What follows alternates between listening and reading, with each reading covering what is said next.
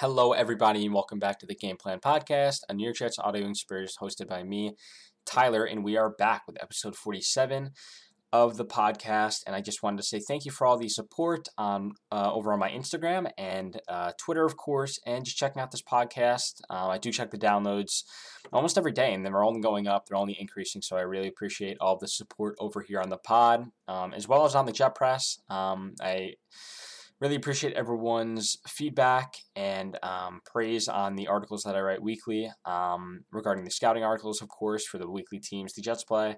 So I really appreciate it over there. But other than that, the Jets have a game to play this week against the Buffalo Bills, and they just did play a game against the Indianapolis Colts. I don't know why I always get those mixed up, probably because of the AFC South connection, but the Indianapolis Colts, in which the final score of 45-30. Of course, Mike White starting in that game gets injured in the first quarter with a nerve injury between his two middle fingers, I believe, couldn't feel them. So Josh Johnson comes in and puts up quite a performance, threw for over 300 yards and 3 touchdowns.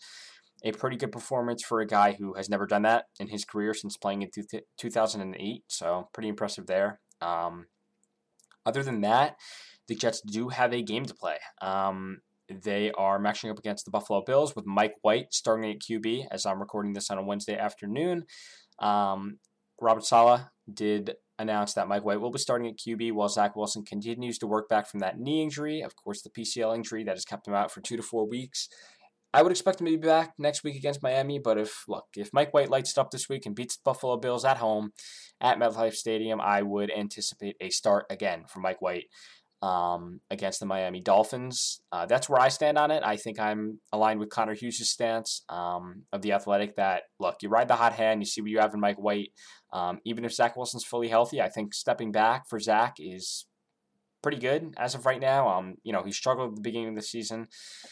I do believe, playing as a rookie QB is rather important, especially in today's age, but stepping back and getting a few games just to look and observe the offense from the booth with your offensive coordinator and talking to your teammates about how the offense is running with these QBs, I think it gives the quarterback a chance to really look at it from a different perspective, and I don't think that's all bad news for Zach Wilson, and I think he'll come back stronger, better.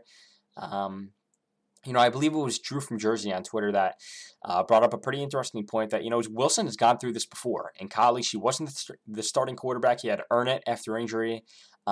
He comes into BYU and just really puts on a show his last year there before getting drafted to the Jets. And I think that really speaks volumes about Wilson's character, his work ethic, and the way he'll bounce back from this injury here. I don't think it's all bad news, as I said before. I think he'll bounce back stronger, better.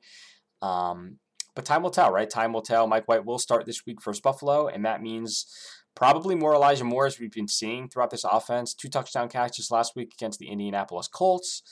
I think Elijah Moore will continue to get fed the ball from Mike White. I think White likes Moore as a target. And with Corey Davis coming back, it'll open up more opportunities, I honestly think, for Moore because the defense will shift a bit more to Davis's side, coming back from that hip flexor that kept him out a couple games. But we'll see there as well. So as of right now, Mekhi Becton, of course, back on the practice field, and just stretching, not actually taking part in practice, of course. I did post on my Instagram a video of that, and the 4 quarterbacks that are working under tandem with the Jets here, Josh Johnson, Zach Wilson, Mike White, and Joe Flacco, who will be the backup quarterback this week against Buffalo. He will be the number 2 to Mike White, and Robert Salah did provide an explanation as to why Josh Johnson will not be backing up Mike White this week.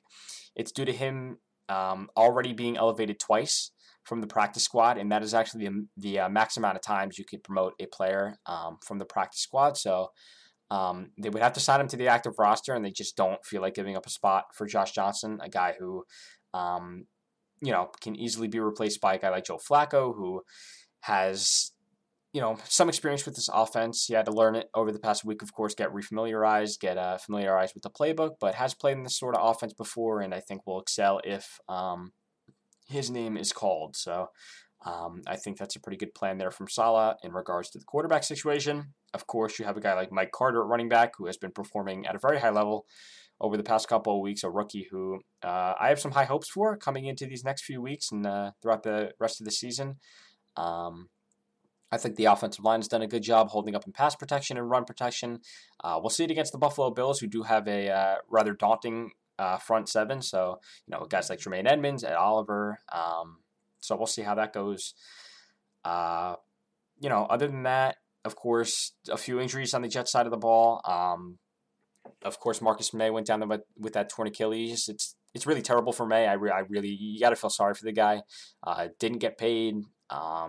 You know, he's going into this offseason with a bunch of uncertainty here. He's probably not going to get a contract until late August, early September. It's just it's really a tough break, and you got to feel for the guy. And my prayers are, of course, my thoughts and prayers are with Marcus May and his family as they battle through these hard times. And, you know, adversity makes us, so I'm not, you know, Marcus will work through it. He's a strong guy. He's a good player, so I'm sure he'll be back stronger than ever. And, yeah, Tyler Croft, he has a short stint on IR coming up as he injured, I believe it was, I'm actually not sure of the exact injury, but he'll be back in 3 weeks. I believe he was placed on short-term IR. So the Jets are a little thin at tight end, and Robert Salah did say that they will be bringing in workouts at tight end and safety. They did bring in a safety over this past week, played at Long Island. The tight end I'm not too sure of. I thought they were going to look at, you know, a few tight ends that might have hit waivers, a few free agent options that I'm sure they will announce a few of those workouts in the coming days. But as of right now, nothing on that front. Yeah, so the Jets against the Buffalo Bills, it should be a good one. I expect a competitive game again. I don't think the Jets are just going to lay down and die against the Bills team that was kind of embarrassed against the Jacksonville Jaguars. So you do have to expect, you know, somewhat of a rejuvenated Bills team coming in here and showing that they aren't a six-point team. They don't score 6 points weekly, so I think they're going to be coming here with a purpose, and I think the Jets just have to hold them off. The Jets have to, you know, play really competent football on the offensive and defensive sides of the ball.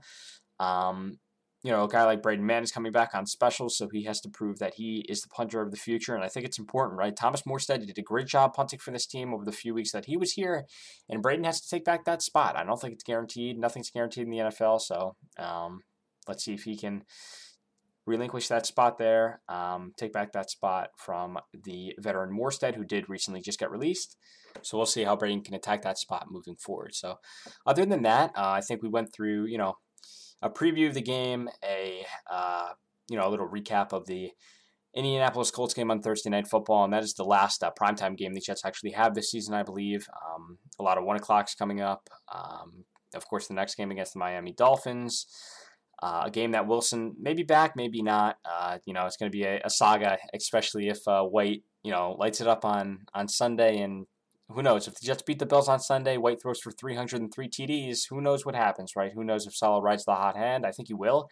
I don't think you could pull a guy like Mike White after a performance if that does go down, but we'll see how it goes. So I do appreciate everyone sticking around for this episode of the Game Plan Podcast. If you enjoyed it, please leave a positive rating on Apple if you're listening on that platform, or Spotify.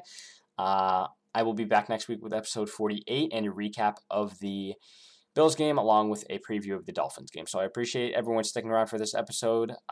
Make sure you follow me on Instagram at @NewYorkJetsGamePlan, Twitter at @NewYorkJetsGamePlan, and make sure you read some of my stuff on the Jet Press. I do post weekly articles on there previewing the Jets' opponents for that upcoming week. So I appreciate everyone checking those platforms out. And I will see you next week.